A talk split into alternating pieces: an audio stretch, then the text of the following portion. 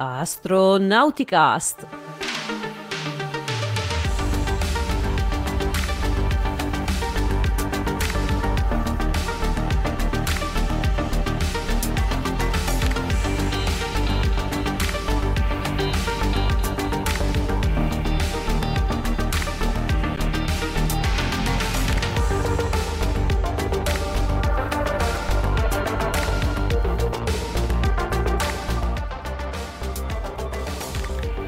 Astronauticast, stagione 17, episodio 18. Benvenuti a questa nuova puntata del podcast dell'associazione ISA, l'Associazione Italiana per l'Astronautica e lo Spazio. Oggi è il 22 febbraio 2024 e mm, noi siamo in quattro, siamo in configurazione Dragon.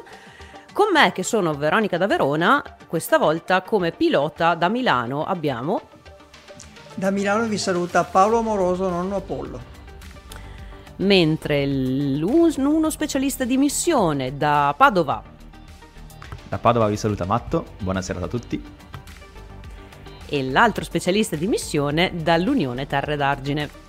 Ciao a tutti da Riccardo Rossi per gli amici Ricky and Real, sempre più con voi a farvi compagnia il giovedì sera con i miei stimati colleghi di viaggio. Allora, di cosa andiamo a parlare questa sera? Ovviamente eh, inizio io con IM1, sarò un po' monotematica, però è la notizia del giorno. Dunque, è mm, notizia di proprio qualche minuto fa che l'atterraggio sulla Luna è stato posticipato a mezzanotte 24 perché doveva essere verso le 10 e mezza, 22 e 24, ora italiana, ma il team ha deciso di fare un'altra orbita attorno alla Luna per uh, testare alcune cose e quindi l- l'atterraggio è posticipato di un paio d'ore, quindi mezzanotte e 24 non riusciremo a seguirlo live. Ma nel frattempo io voglio farvi vedere un po' di fotine che IM1 è riuscito a scattare dopo il distacco dal, eh, dal razzo, dal Falcon 9, durante il suo viaggio verso la Luna. Il, se vi ricordate che la volta scorsa vi avevamo detto, ok, adesso seguite attentamente il prossimo step che fra 48 ore, 48 ore dal lancio ci sarebbe stata la prima accensione in, eh, nello spazio di motori eh, con, mm, con, propellenti criogenici, l'ossigeno liquido e il metano. E um, questa accensione è avvenuta è avvenuta eh, come a, a, pieno regime e poi lentamente eh, con un throttle down, quindi con uno spegnimento, ehm, spegnimento lento, uno spegnimento lento graduale. dei motori, graduale, grazie Paolo, per simulare l'atterraggio sulla Luna e non è avvenuto però 48 ore dopo dal lancio come avevamo detto e come era previsto. Perché? Perché si è capito che mh, mm, nello spazio serve un po' più di tempo per raffreddare le linee di alimentazione dell'ossigeno liquido sulla Terra mh, mm, si è impiegato meno tempo e invece nello spazio a quanto pare serve un po' più di tempo. E quindi non è stata fatta il 15 di febbraio, ma questa accensione è stata fatta il 17 febbraio. Non è stato l'unico motivo per il ritardo del, eh, dell'accensione dei motori, ci sono state anche qualche, diffic- qualche altra, c'è stata qualche altra difficoltà da risolvere. Per esempio, la difficoltà con gli Star Tracker. Gli Star Tracker sono dei sensori che mh, mm, vanno a mh, mm, puntare delle stelle uh, come punti di riferimento per far capire alla sonda dove è, quindi qual è la sua posizione nello spazio e il suo assetto. Come funzionano quegli, questi Star Tracker? In pratica a terra, eh, sul software di bordo, vengono caricate delle um, impostazioni, delle, um, eh, cali- vengono calibrati eh, questi, questi sensori caricando dei valori di illuminazione delle stelle che ci si aspetta di, eh, di, di trovare. In realtà questa calibrazione non è stata fatta proprio al top, quindi non hanno funzionato benissimo questi Star Tracker. Ci si aspettava comunque, in, come, come standard, ci si aspettava un errore di un dato su un migliaio. In realtà gli errori sono stati 2-3 su un migliaio, che sembra pochissimo. In realtà questi errori questo fatto ha causato un lento, um, una lenta rotazione della sonda non nominale. Questa rotazione ha causato il fatto che i pannelli solari non erano più rivolti verso il Sole e le antenne ad alto guadagno non erano più di conseguenza rivolte verso la Terra per le comunicazioni. Um, dunque, il fatto che non si potesse più eh, comunicare bene con la sonda eh, ha causato il, il, fatto che non si potessero capire, non si potesse capire co- lo stato de- di salute dei motori e quindi c'era il rischio di accendere i motori e in ogni caso non si possono accendere i motori se la sonda non è nell'assetto corretto, altrimenti va per la tangente e non va nella direzione corretta. E, e, poi c'è il problema delle batterie, che se, non sono rivol- se i pannelli solari non sono rivolti verso il sole, le batterie si scaricano e quindi andiamo a perdere la sonda gradualmente. Il team però è riuscito a recuperare la situazione. Come ha fatto? Ha calcolato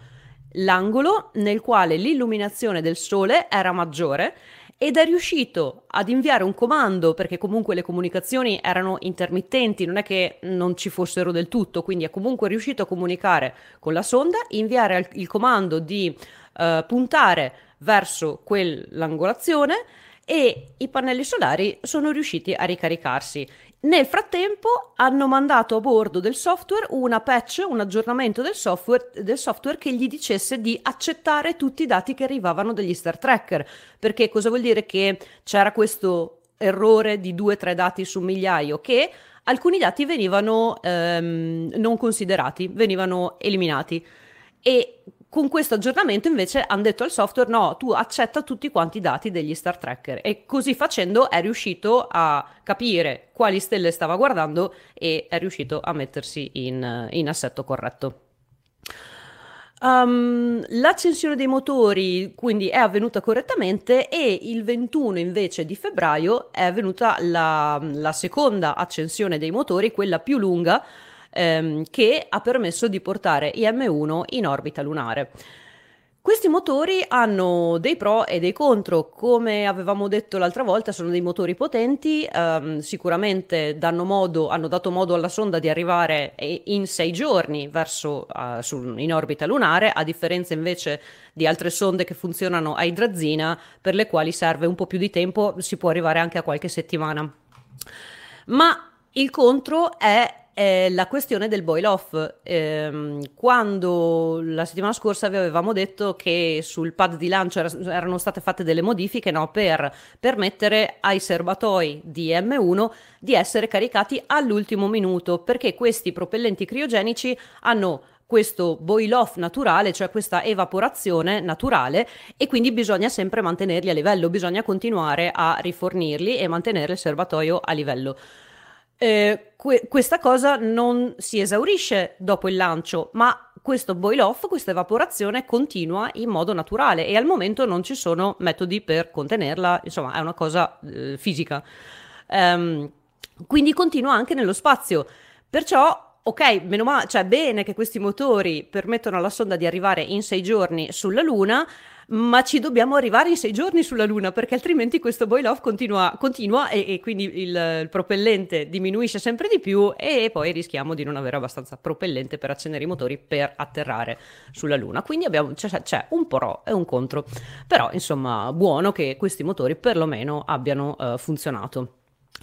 Um, ok, questo è quanto al momento. Doveva fare 12 orbite prima di, di, atterrare sulla Luna, a quanto pare ne fa 13, ne sta facendo 13 e l'aggiornamento prossimo sarà eh, alle 20, a mezzanotte e 24 di, quindi domani, di fra poco, e NASA TV e Intuitive Machine faranno un live, inizia alle 23, quindi praticamente appena finiamo il podcast connettiamoci, connettetevi su NASA TV, su YouTube e possiamo vedere che, quale sarà eh, la fine, no la fine, speriamo, l'atterraggio di IM1.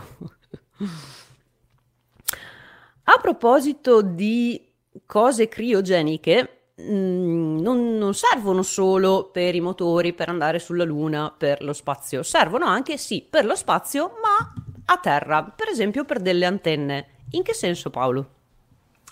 Beh, intanto eh, cerchiamo di capire perché si raffreddano certi componenti delle antenne. Fateci caso, si moltiplicano le missioni spaziali oltre l'orbita terrestre bassa, eh, vi ha appena parlato Veronica di una missione lunare, ma eh, le stazioni di terra di, per il tracciamento e la comunicazione radio con queste missioni eh, rimane praticamente sempre lo stesso. Questo per eh, le principali agenzie spaziali che non solo devono seguire le proprie missioni scientifiche eh, nello spazio profondo, ma anche eh, dedicano una parte del loro tempo anche all'ascolto di missioni commerciali. Ci sono due modi per risolvere eh, questo problema. Vediamo come lo sta risolvendo l'ESA, l'Agenzia Spaziale Europea, che ha una rete di, di, tracciamento, quindi una rete di queste stazioni, di tre stazioni principali che si trovano a, a Sebreros in Spagna, a uh, New Norcia in Australia e a Malarghe in Argentina. Ciascuna di queste eh, tre stazioni dispone di una grande antenna parabolica da 35 metri di, di diametro per la comunicazione con le sonde, con i veicoli oltre l'orbita bassa. Una prima cosa che si può fare è costruire nuove antenne e, e questo lo sta già facendo ESA per la sua rete S-Track in particolare per la stazione di, un, di un New Norcia, quella di, eh, in Australia nella quale c'è già una di queste antenne e nel 2022 è iniziata la costruzione di una ulteriore antenna. Eh, la costruzione dovrebbe essere completata verso l'inizio del 2025 quando entrerà in servizio questa nuova antenna portando il totale a quattro antenne, quindi una per ciascuna delle tre stazioni più la seconda in quella australiana. L'altra cosa che si può fare è ridurre il rumore di fondo nei segnali radio eh, ricevuti o trasmessi da, da, queste antenne. Quindi se si rumo- eh, riduce questo rumore di fondo, il rumore termico dovuto alla temperatura a cui si trovano questi componenti, eh, si possono migliorare le prestazioni dell'antenna, cioè trasmettere una quantità o ricevere una quantità maggiore di, eh, di dati. In particolare nell'antenna di Sebreros, e questa è la notizia a cui ci riferiamo, eh, i lavori sono stati completati in queste settimane, quindi vi parliamo di febbraio del 2024, l'ESA eh, ha aggiunto un sistema di raff- eh, criogenico, quindi di raffreddamento di un componente specifico di questa antenna. In particolare viene raffreddato il sistema di alimentazione di un componente che eh, raccorda, che collega l'antenna eh, in banda KA, quindi il, per queste, l'antenna per, per ricevere o trasmettere, con il ricevitore e il trasmettitore in queste bande di eh, frequenza. La temperatura di questo componente viene portata a 10 gradi Kelvin, cioè 10 gradi sopra lo zero assoluto, che corrisponde a circa meno 263 gradi Celsius, quindi 263 gradi sotto lo zero Celsius, e questo eh, produce un miglioramento sensibile nella capacità di eh, ricevere dati dal, dallo spazio, quindi quello che viene chiamato il downlink, la trasmissione dallo spazio a terra. Eh, con questo sistema di raffreddamento il downlink, la capacità del, down, del downlink incrementa eh, e, e, aumenta dell'80%. Quindi eh, nella, nello stesso tempo si possono eh, tras- ricevere molti più dati e, e quindi eh, impiegare meno tempo su ciascuna missione e coprire più eh, missioni. Per la verità la stessa antenna di Sebreros in, in, Spagna aveva già subito un primo aggiornamento di, di questo tipo, di questo tipo. Eh, un raffreddamento di un altro componente che aveva migliorato sempre la capacità di downlink, quindi di ricezione di, di dati, del 40%. Eh, l'aggiornamento completato in queste settimane invece aumenta del, dell'80% eh, la mm, capacità di ricezione in altre frequenze, quelle, eh, in particolare le frequenze più alte, quelle della banda KA che può ricevere l'antenna.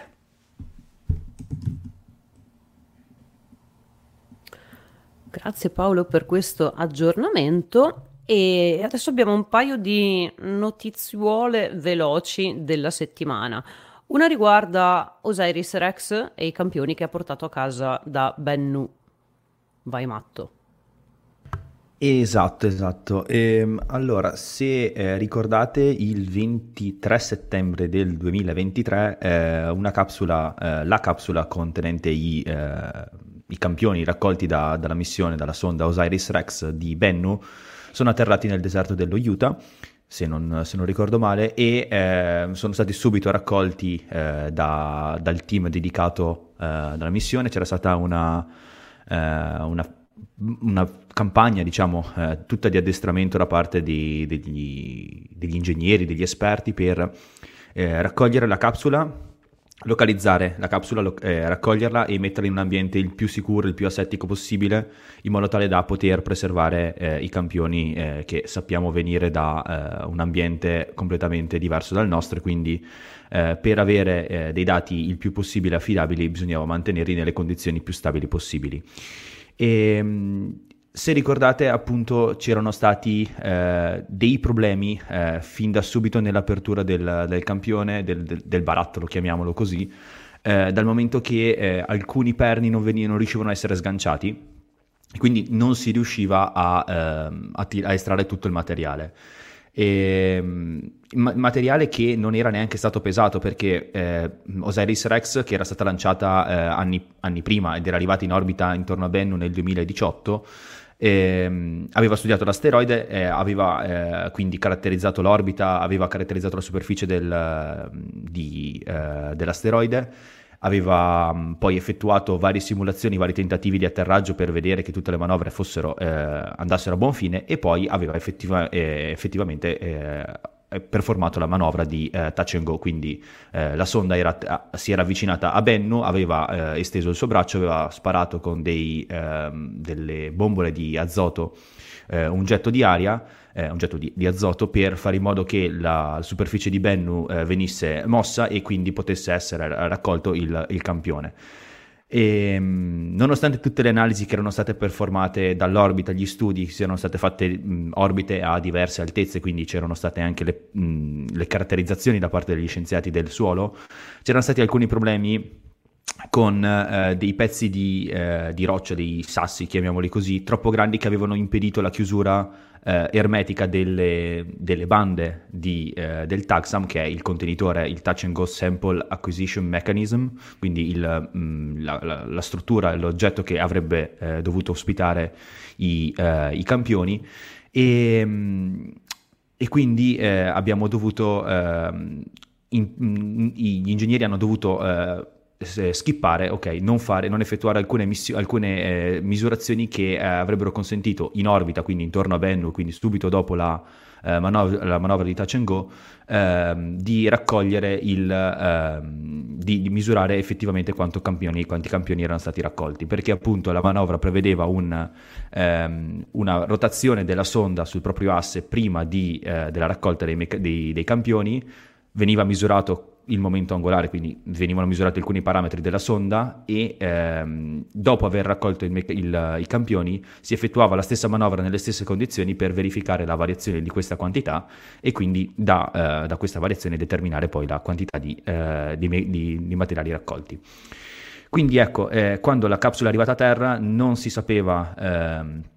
quanti grammi di materiali erano stati raccolti e non si sapeva, eh, si sono stati anche dopo la, le prime analisi effettuate da, dalla telemetria, ma anche si era visto in video, che c'erano stati alcuni problemi con il meccanismo di, di apertura del paracadute, quindi c'erano stati anche già alcuni momenti di, non, non di panico, però comunque di apprensione in quanto eh, magari i, già magari c'erano pochi grammi di materiale, magari potevano essere stati eh, mossi, contaminati da questa apertura non regolare del paracadute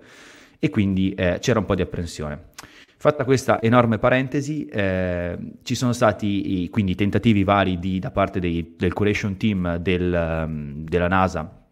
nel, nell'estrarre E, um, i, primi, eh, i, primi, grammi che sono stati estratti hanno superato ancora eh, quando si, eh, si, erano state fat- effettuate le primi tentativi di apertura, c'era questo materiale che si era depositato sopra la testa del Taxam che ehm, superava i 60 grammi che erano l'obiettivo minimo per poter considerare la missione un successo. E, e, quindi diciamo che NASA era già più o meno soddisfatta di quello che, che c'era stato, però comunque la, il, il, barattolo non era ancora stato aperto completamente e um, gli ingegneri e i tecnici di, di NASA e del, del, del, della struttura dell'Astromaterial Research and Exploration Science del Johnson Space Center, quindi la divisione che si occupa di uh, gestire tutti i materiali che provengono dal, dallo spazio, era, aveva dovuto addirittura sviluppare due nuovi uh, strumenti per poter poi aprire il, il Taxam e uh, alla fine andare a ricavare altri 51,2 grammi eh, di materiale. Il totale di eh, materiale, quindi di rocce, di polvere e di, di, superficie di Bennu che è stato portato a terra è di 121,6 grammi, eh, dei quali il 70% circa eh, verrà eh, conservato eh, per studi futuri e ehm, quindi non verranno utilizzati e analizzati in questo momento, ma verranno ehm, stoccati all'interno delle strutture del, del Johnson Space Center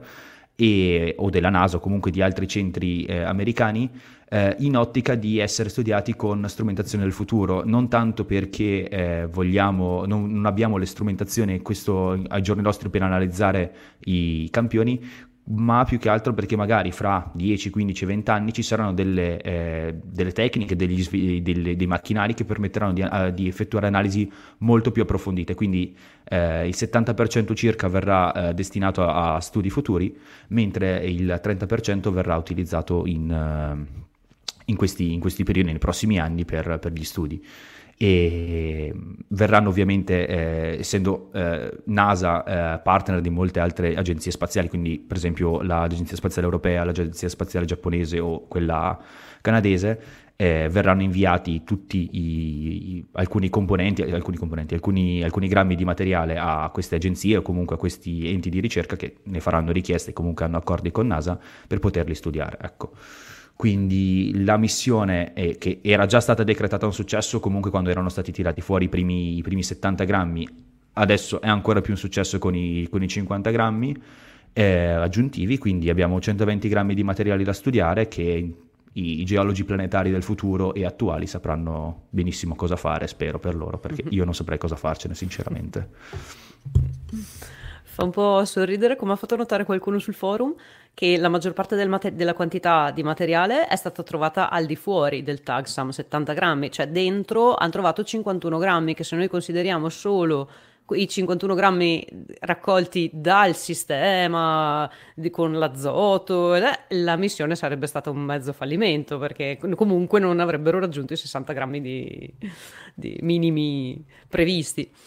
Um, ho letto anche, che siccome stanno già iniziando a, a ravanare con queste, eh, con queste, con questa regolite, con queste eh, sabbia di Bennu, con questi pezzetti di roccia, ehm, hanno, stanno capendo che contengono molta acqua, cioè c'è dell'argilla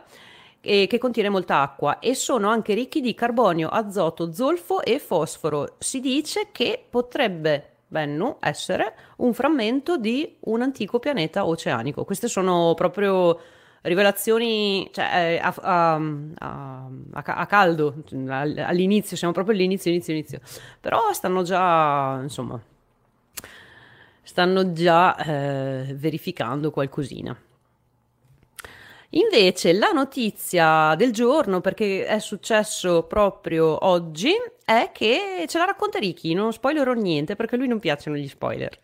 Scusa, sto ridendo perché quando hai detto è stata una rivelazione a, ca- a caldo, per un attimo ho temuto, ho temuto che questo pianeta oceanico fosse proprio un'ipotesi così campata per aria. Comunque, Era un eh... frammento di Riviera Romagnola, hanno scoperto. Allora, già in qualche altra puntata di, della, di, questa stagione, proprio io vi avevo raccontato delle grandi manovre che eh, Blue Origin ultimamente stava eh, mettendo in campo. Soprattutto... Ti alzi un pochino, per favore, di volume. Prova.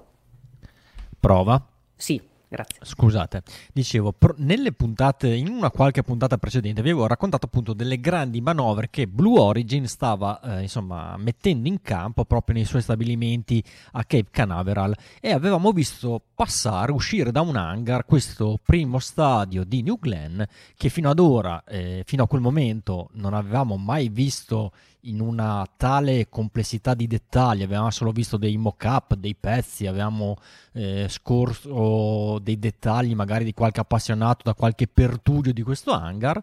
e eh, zitti zitti, cacchio cacchio, gli amici di Blue Origin, ossia l'agenzia spaziale guidata da Jeff Bezos, quindi il patron di Amazon, cosa ha fatto in questi giorni? Ha portato in rampa quello che loro chiamano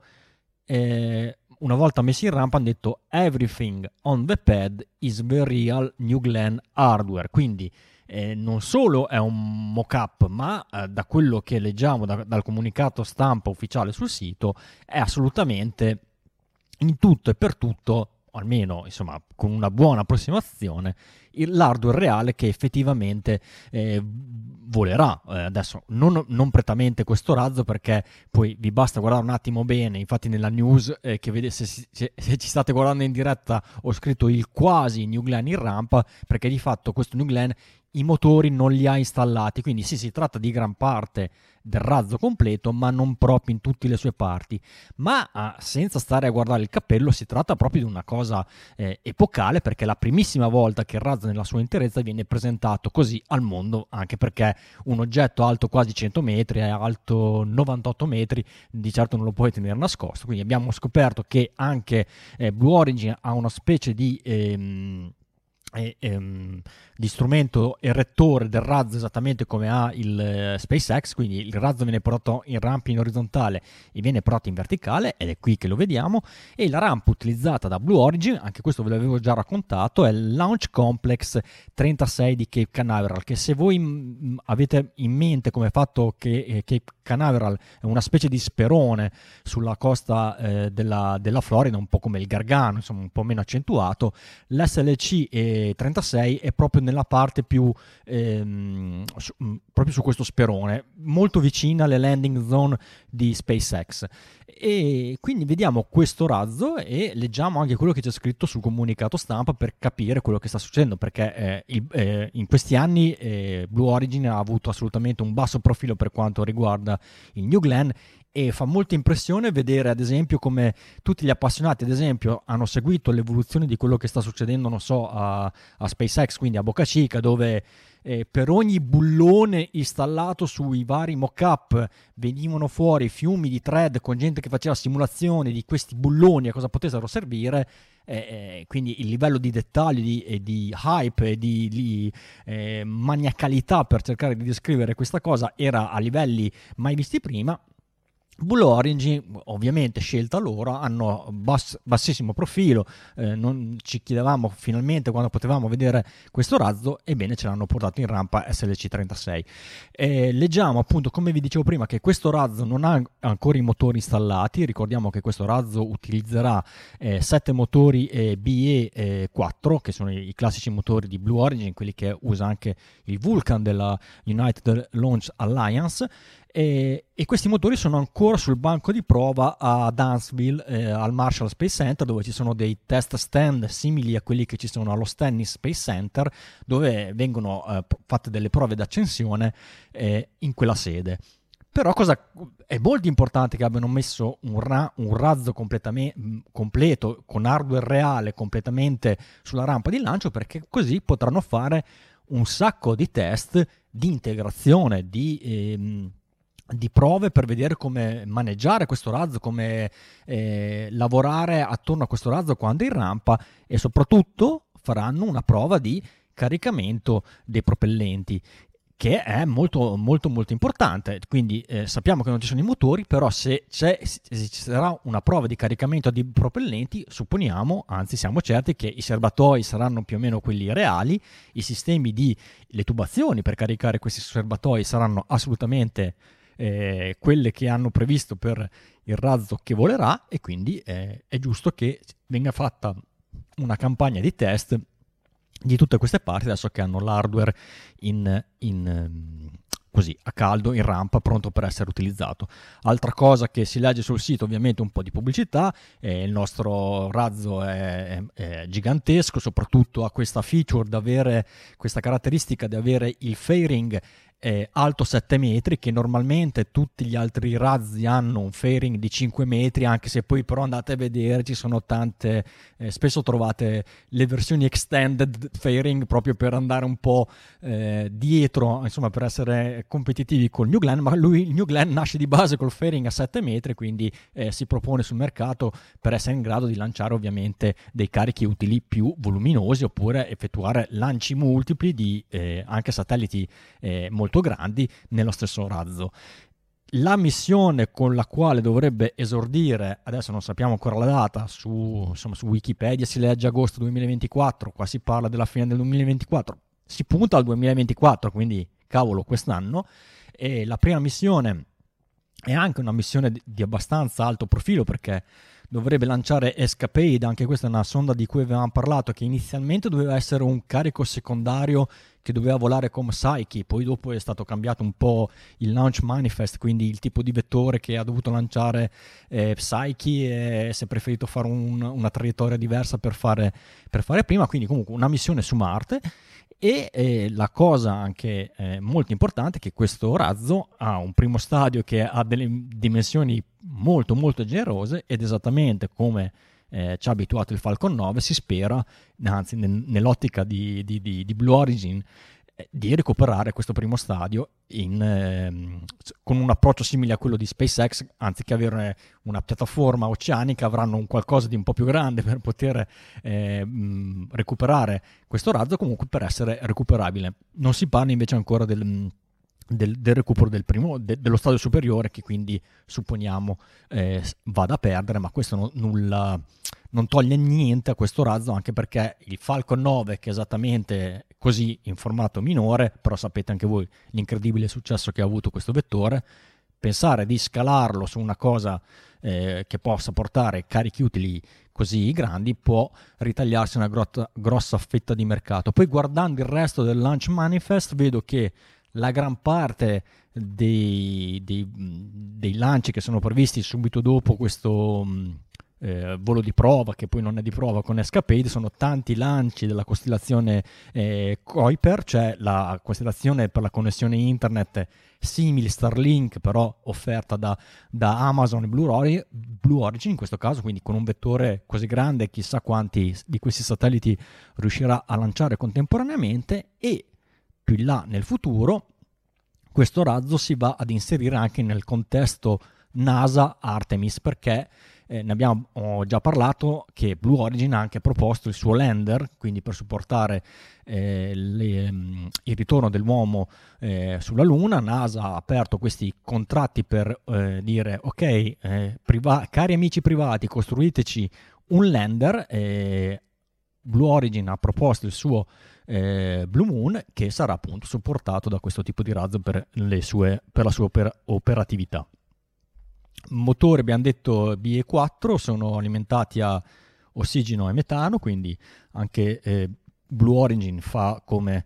eh, SpaceX per quanto riguarda Starship e eh, insomma stiamo, staremo a vedere in queste settimane perché leggo sempre dal comunicato stampa che il razzo rimarrà in rampa per eh, qualche settimana, vedremo susseguirsi di test e probabilmente il più vistoso dei quali sarà proprio il caricamento dei propellenti perché vedremo eh,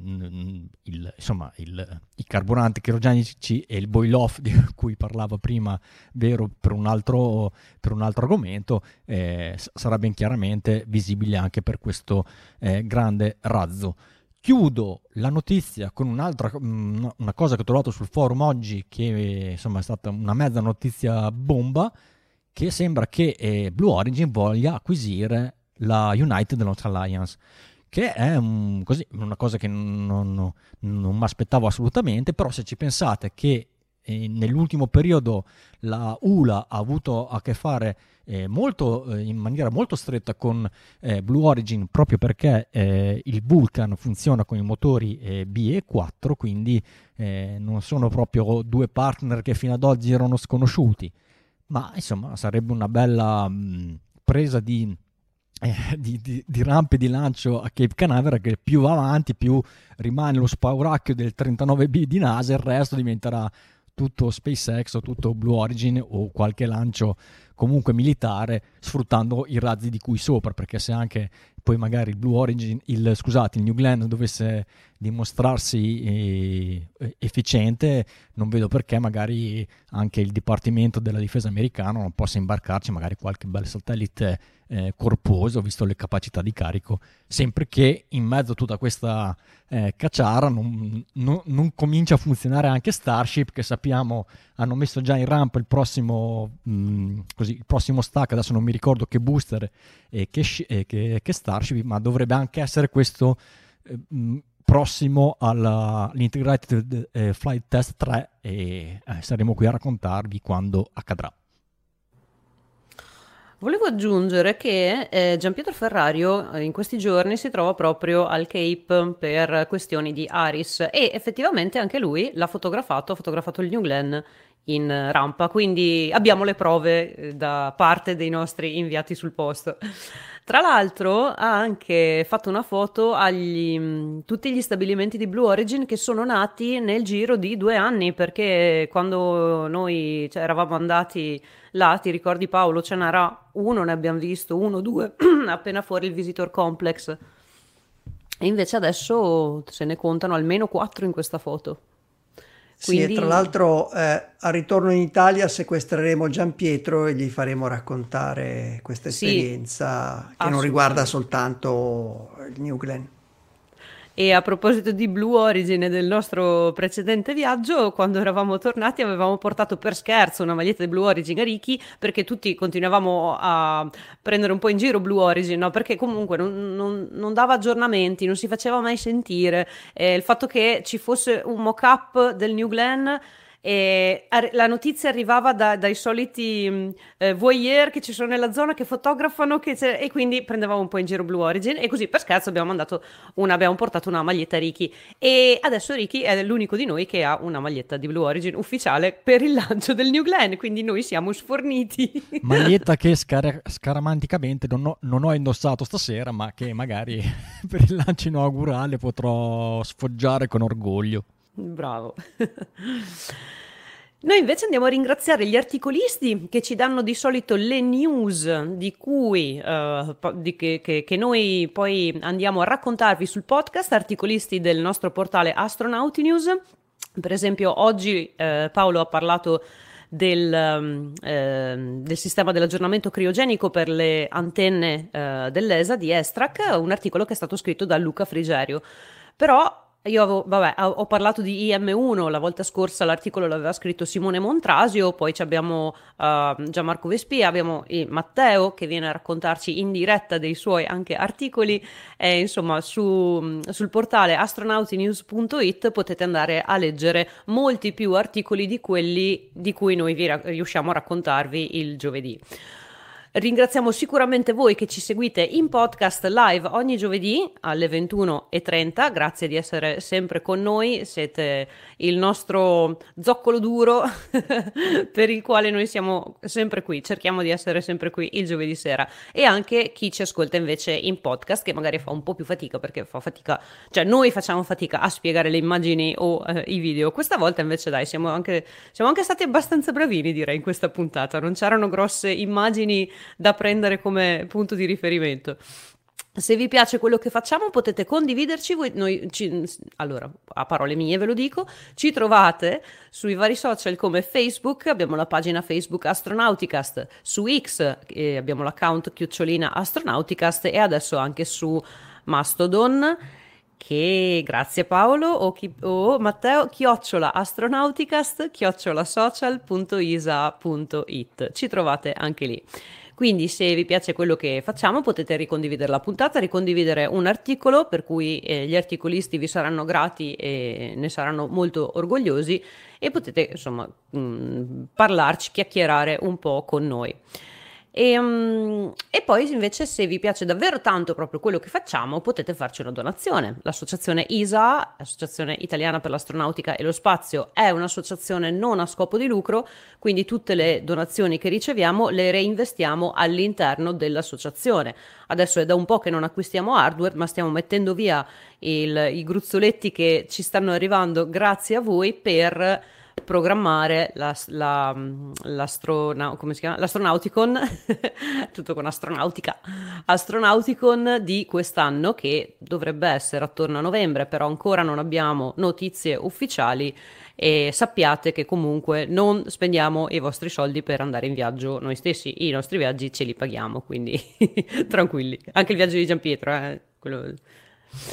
E, um, cos'altro? Niente, se la donazione che volete farci supera o è uguale a, quindi, ma, maggiore o uguale a 15 euro ed è annuale, vi diamo, vi regaliamo una tesserina. Tesserina di quest'anno è questa qui, c'è NASA, c'è Orion e um, con insomma, a, a, oh, cosa volevo dire? Che tutte le tessere hanno una loro particolarità, cioè hanno la, la, fascia italiana, hanno il logo dell'associazione ISA, hanno l'anno e poi hanno, rappresentano, uh, una, uh, rappresentano una foto che andiamo a scegliere alla fine dell'anno eh, precedente, insomma una foto di un evento particolare. L'anno scorso c'è stato il lancio di, uh, di Artemis 1, cos'era? No, DM, come si chiamava? DM... Artemis 1. DM1? Artemis Demo 1. Cioè, in realtà, no, tra l'altro, lancio che non è venuto l'anno scorso, però non avevamo skippato perché aveva preso il sopravvento la missione di, di Samantha. E Bravo, quindi, è vero. Beh, però l'abbiamo voluto riproporre perché questa foto è molto bella con insomma, la Terra e la Luna nel, nello stesso campo visivo di, di, di Orion. Ecco, quindi vi arriva a casina la tesserina. Se, um, siccome il bonifico, cioè, siccome la donazione può essere fatta anche tramite bonifico, se ce la fate come bonifico, per favore inviateci una mail a info-isa.it dandoci il vostro indirizzo di casa o dove volete che la tessera vi sia spedita, perché tramite bonifico non riusciamo a capire uh, dove potervi spedire la tesserina. Ecco. Um,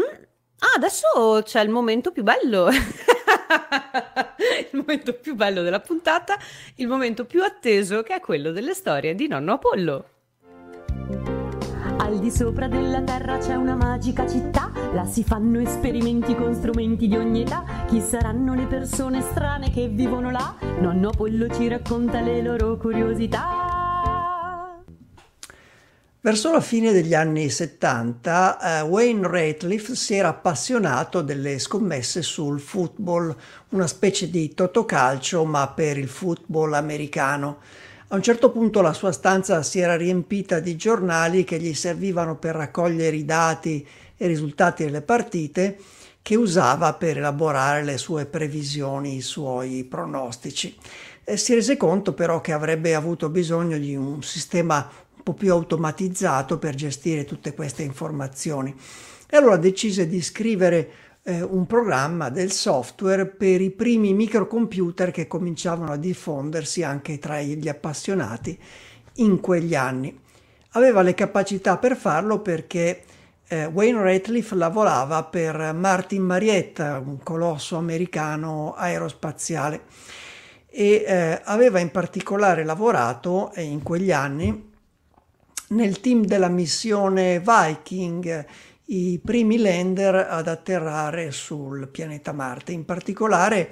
eh, Ratliff aveva scritto un software chiamato M-File, un software di gestione dei file per l'elaborazione dei dati ricevuti proprio da queste sonde.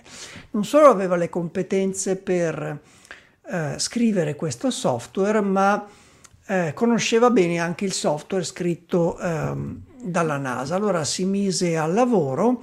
prendendo come spunto per questo suo nuovo programma un software della NASA, del JPL, che si chiamava in sigla JPL DIS, che sta per Jet Propulsion Laboratory Display Information System, che era un database relazionale scritto in Fortran che girava sui mainframe del JPL, cioè i grandi computer eh, che che eh, occupano intere stanze e che all'epoca e anche oggi sono costosissimi. Si mise al lavoro, quindi Ratliff cominciò a scrivere questo software, ma sul piccolo microcomputer di cui poneva, poteva disporre, un IMSAI 8080. Il nome vi dice poco, ma sicuramente avete visto questo computer perché è l'oggetto di scena utilizzato come computer del protagonista del film War Games. Era un computer con un processore a 8 bit, l'Intel 8080 e con una memoria massima di 64K. Eh, Wayne Ratliff riuscì a scrivere questo software eh, rendendosi conto che il programma che aveva in mente per le scommesse sportive poteva essere utile come database, quindi lasciò perdere le scommesse e sviluppò questo software come un prodotto commerciale riuscì a farcelo stare in 36K avendolo scritto in linguaggio assembly di questo processore eh, a, a 8 bit.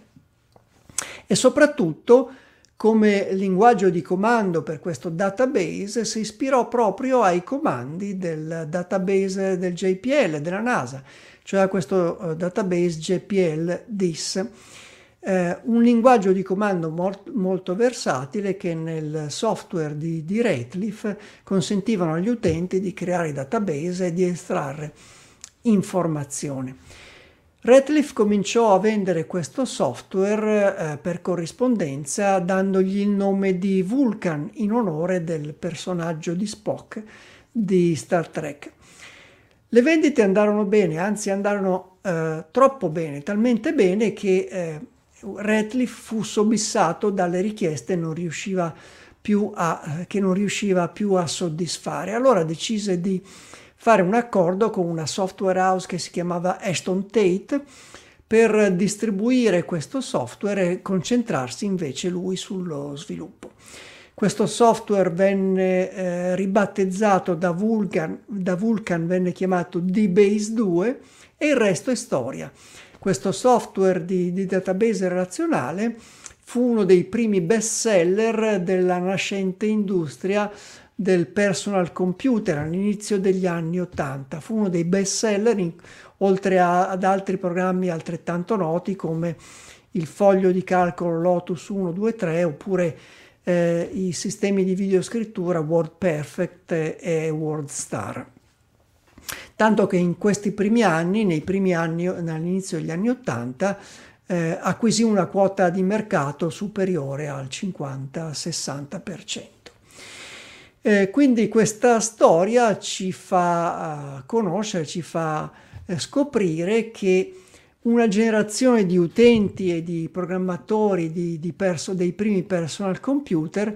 hanno utilizzato un linguaggio di comando uh, molti dei eh, comandi di un linguaggio di comando sviluppato proprio dalla, dalla NASA, dal JPL della NASA per le missioni spaziali. Quindi questi programmatori di microcomputer, dei primi personal computer, senza saperlo, hanno utilizzato comandi come store, display, list ed altri che erano presenti in questo database JPL-DIS della NASA. Anche questo, per questo episodio è tutto e l'appuntamento è alla prossima storia di Nonno Apollo.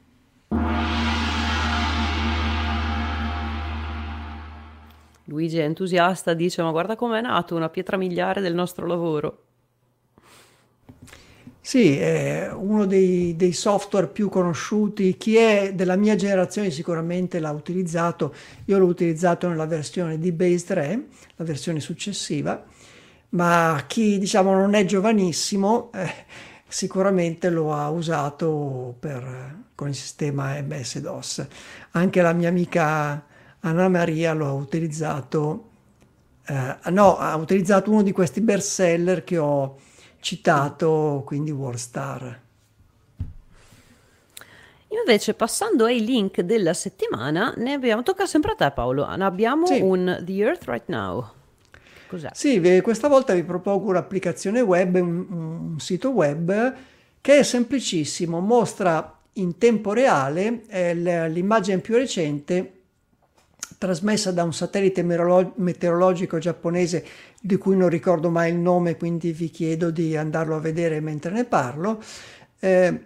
un satellite geostazionario posizionato nell'area del, dell'Asia e del Pacifico. Sono immagini straordinarie, sempre belle, perché mostrano la Terra eh, innanzitutto completa, quindi il disco completo della Terra, e poi la mostrano in, in fase. Eh, quindi spesso appare come una falce, come una falce gibbosa e così. Da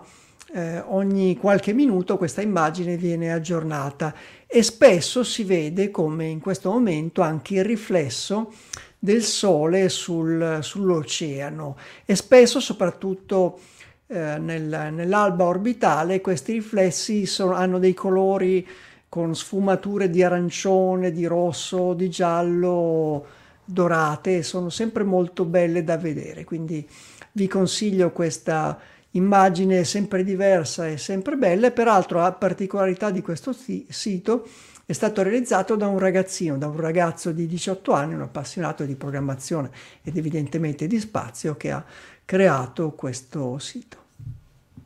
Il satellite è Imawari 8 ed è abbastanza famoso perché anche su X, eh, precedentemente Twitter, eh, lo, aveva un bot che ogni appunto altro minuto aggiornava con l'ultima immagine sì. uh, della Terra. Però vuoi mettere su un sito internet a, tutta, a tutto schermo. Sì. Uh, andiamo verso l'agenda, andiamo verso la fine della puntata ma non prima di avervi fatto un piccolo recappino di quello che è successo la settimana scorsa, da giovedì a giovedì. esatto, ormai la nostra settimana è scandita così, da giovedì a giovedì. Allora, eh, solito recappino con 3, 2, 5 lanci. Eh, uno lo sapete già che ormai è presente come il Pepe, è lo Starlink, il gruppo 714. C'è stato il volo di un H3 eh, con eh, tre satelliti, eh, quindi vettore giapponese con satelliti penso giapponesi, un volo eh, di un eh, vettore indiano con un satellite eh, INSAT 3DS che era un satellite meteorologico per, per, per, l'ISRO, quindi l'Agenzia Spaziale Indiana e per, gestito dall'Indian National Satellite System, quindi previsioni meteorologiche.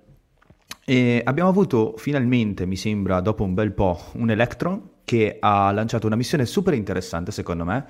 allora, il satellite si chiama Adras J, ma eh, per rendere le cose molto più interessanti, come fa di solito eh, Rocket Lab, l'azienda che produce e lancia eh, Electron, l'hanno chiamata On Closer Inspection. Eh, quindi, eh, se il, siccome danno sempre nomi abbastanza relativi a quello che effettivamente lanciano, eh, il satellite, il carico pagante, è un satellite costruito da Clear Space o da un'azienda che, di cui adesso non sono sicuro del nome ehm, che eh, ha come obiettivo eh, avvicinare, in questo caso infatti si dice closer inspection, quindi avvicinare, studiare da vicino un... Um, un, è un'azienda giapponese, quella che l'ha prodotto, e, e vuole avvicinare un uh, manufatto giapponese in orbita, che è un secondo stadio di un H2 lanciato uh, anni fa, e um, avvicinarsi a una distanza di, mi sembra, una circa cinquantina di centimetri, comunque andare molto vicino e quindi fare appunto una closer inspection di questo eh, oggetto in orbita e con un lancio successivo che verrà fatto eh, una volta che saranno scaricati tutti i dati da questa missione, quindi eh, si sarà verificata la fattibilità, tutte le manovre saranno eseguite senza alcun problema e um, verrà appunto lanciata una missione con un satellite, un satellite una sonda che sarà in grado eh, effettivamente di eh, prendere degli oggetti in orbita e ehm, condurli verso un rientro controllato se possibile, quindi in orbita bassa o se eh, spostarli verso orbite eh, orbite cimitero, orbite di parcheggio, eh, se si tratta di orbite più alte, per esempio l'orbita geostazionaria a circa 36.000 km di, di, quota. Quindi il nostro buon Electron ha fatto tutto bene, eh, i lanci di cui vi ho parlato e anche del prossimo, quindi il Mera PT2, un satellite per le telecomunicazioni eh, per l'Asia, eh, lanciato da un Falcon 9 sono stati tutti eh, lanci di successo e eh, nulla da, di particolare da segnalare. Lato ISS c'è stato l'attracco della MS-26, eh, quindi una Progress che ha portato dei eh, rifornimenti e dei carichi scientifici, penso anche alla Stazione Spaziale Internazionale. E mentre secondo me le cose più interessanti sono venute, avvenute a terra, o quantomeno tra lo spazio e la Terra, perché ci sono stati ben due rientri eh, di eh, cose spaziali. Il primo è stato il satellite ERS-2, che era un satellite eh, dell'Agenzia Spaziale Europea lanciato nel 1995 e pochi, pochi, gio- pochi, mesi dopo il, il, satellite gemello, sostanzialmente ERS-1, e, ed erano due satelliti di osservazione terrestre che all'epoca, quindi nel 95, quindi parliamo di 30, 20 anni fa, 30 anni fa, ehm, erano i satelliti di osservazione più sensibili eh, al mondo, quindi eh, veramente all'avanguardia, hanno operato per un periodo di tempo Uh, significativo e sono stati dismessi perché ovviamente poi sono arrivati modelli molto più, uh, più avanzati e è rientrato il 21 febbraio, quindi ieri, eh, nell'Oceano Pacifico settentrionale. L'altro rientro di cui vi parlo brevemente è il rientro della capsula di Varda Space. Varda Space è un'azienda eh, privata che aveva lanciato con la missione Transporter eh, 8, quindi nel giugno del 2023, eh, una, una, capsula. Eh, le missioni Transporter sono missioni di SpaceX, eh, quelle del vecchio programma eh, di Small Sat Rideshare che praticamente vedono eh, decine o eh, centinaia di satelliti accatastati sopra il dispenser del Falcon 9 e vengono rilasciati in orbita. Il, um, appunto in, in, in un, un, unico lancio abbiamo uh, un centinaio di satelliti che vengono rilasciati. È un'opportunità che SpaceX decide, ha deciso di offrire da qualche anno con queste missioni transporter eh, perché appunto eh, missioni, carichi così piccoli devono di solito volare ehm, su, insieme a carichi molto più grandi perché appunto non hanno le capacità economiche le aziende che li hanno costruiti di permettersi un lancio in singolo. E SpaceX ha quindi deciso di effettuare missioni periodiche con una cadenza periodica eh, permettendo a eh, queste aziende di avere un, un, accesso allo spazio diciamo continuativo perché se ci sono problemi riescono comunque a lanciare nello slot successivo quindi parliamo di circa 3-4 mesi di distanza e mm, ad un prezzo comunque contenuto. Varda Space quindi aveva lanciato la sua capsula, una capsula di produzione di cristalli farmace- farmaceutici, eh, si, non erano stati diffusi troppo i dettagli ma si parlava di qualche sviluppo di enzimi per combattere l'HIV, eh, comunque tutte cose commerciali e a scopo scientifico, cioè commerciali e con un interesse anche scientifico eh, però l'FIA eh, non aveva ancora, non aveva mai dato l'autorizzazione al rientro sopra a, ai cieli del, eh, sulla terra statunitense, tant'è che a un certo punto si è pensato addirittura di far atterrare la capsula in Australia e poi l'azienda sarebbe l'avrebbe trasportata dall'Australia agli Stati Uniti. La notizia è che eh, dopo mesi e mesi di, ehm, in orbita, perché alla fine la missione non doveva durare così tanto in orbita, ehm, la capsula è ritornata eh, ieri ed è atterrata eh, nel deserto dello, dello Utah. Eh, non si hanno maggiori notizie se i cristalli siano ancora, diciamo, buoni, nel senso come condizioni, se saranno ancora utilizzabili, però la notizia è che è rientrata. Brevemente, ehm, l'Uruguay è diventato il 36esimo stato a firmare gli, Arte- gli Artemis Accords, quindi quell'insieme di eh, accordi gestiti dagli Stati Uniti e, ehm, e che, pre- che, prevedono di superare e di in- integrare e superare eh, accordi precedenti sull'utilizzo delle risorse sulla Luna, del sfruttamento eh, dell'orbita lunare e di tutte le, mm, le, cose annesse e che si inseriscono all'interno del programma uh, Artemis. Poche settimane fa c'era stata la Grecia e l'Uruguay è diventato il 36esimo Stato e ultimamente c'è stato un, un incremento nei paesi che vogliono aderire a questi, a questi accordi non so se per motivi politici di convenienza politica, ma secondo me perché cominciano ad esserci degli, delle accelerazioni dal punto di vista della, eh, del, dello sviluppo del programma e quindi secondo me sempre più nazioni vogliono, vogliono unirsi. E due annunci sulle missioni con equipaggio, CST-100 ha quasi finalmente una data di lancio, il 22 aprile è stato annunciato, prima era un generico metà aprile, adesso si comincia a raffinare sempre di più la data, arriviamo al 22 aprile, sempre eh, un non prima di, mentre Criotto, che lancerà il primo marzo, come ci dirà fra poco vero, è entrata in quarantena, quindi eh, quel periodo di isolamento dal mondo, tra virgolette, esterno, in cui eh, i, i, membri dell'equipaggio riducono il più possibile i contatti per evitare contaminazioni con batteri o comunque con, eh, di contrarre malattie per poi dover evitare di portarle sulla Stazione Spaziale Internazionale. Quindi la settimana è stata Bello questa. il recap, uh, Matto. Bravo, bravo. Grazie mille. Invece, cosa andiamo a vedere nella prossima settimana? Cosa avremo? Avremo, vabbè, lanci Starlink tipo domani alle 5 eh, di mattina. Abbiamo il lancio di un, di un, gruppo di Starlink, abbiamo il lancio di un lungo marcia 5 nel primo pomeriggio, ma essendo carico utile sconosciuto, esatto, essendo un lancio cinese, non sapremo che cosa trasporta fino a che dopo che l'ha lanciato. E poi c'è un altro Starlink sabato 24 di sera alle 23. Um, Lunedì e martedì non abbiamo niente, nemmeno domenica, mercoledì nemmeno, dobbiamo passare direttamente a giovedì 29 che è l'ultimo giorno del mese, quindi qui in alto vedrete nella vostra astronautica agenda tre lanci con l'orario luna, sapendo che è l'ultimo giorno del mese non Um, non affidatevi a questi tre, sicuramente cambierà almeno l'orario. Invece di certo abbiamo il lancio di un Soyuz giovedì 29 alle 6.43 di mattina con un satellite meteorologico, un Meteor M. E poi il lancio di un altro lunga marcia, questa volta un 3B e sempre però con carico utile sconosciuto.